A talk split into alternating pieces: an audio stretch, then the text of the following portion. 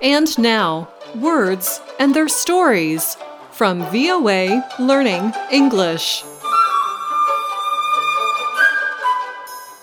On this program, we explore words and expressions in the English language.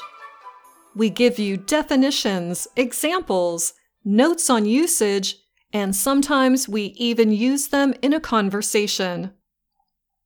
Valentine's Day is February 14th. Because it is close to that day that celebrates lovers, we talk today about a romantic idiom tie the knot. To tie the knot is an informal term for getting married.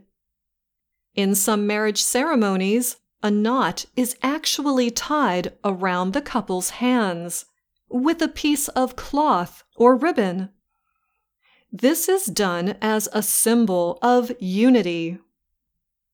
This wedding tradition can be called a hand fasting ceremony.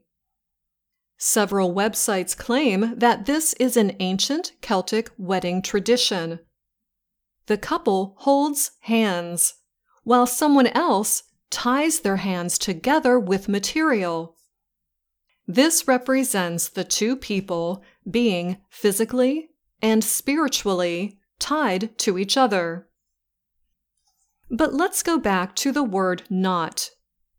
A knot is an interlacing of string, ribbon, rope, or similar material that forms a connection between two or more loose ends. The word knot can also describe a mass or lump of disordered material that is tangled. Some knots are hard to untangle. For example, if your hair has knots, the ends have become tangled together, and it cannot be straightened or combed. When talking about hair, having knots is not a good thing. Knowing how to tie knots is important in many activities, including sailing. For example, rope is used to secure sails. While sailing, you might want ropes to stay knotted at times. But you also need to be able to release the knots quickly at a moment's notice. With a marriage, you want to stay knotted together. You do not want the bond to be easily broken. There are other ways to say to tie the knot. In a formal situation, you can say two people have been wed. A very informal expression is to get hitched. Now let's hear two friends use the expression to tie the knot. Hey, I have a wonderful secret about our good friends, Finn and Polly.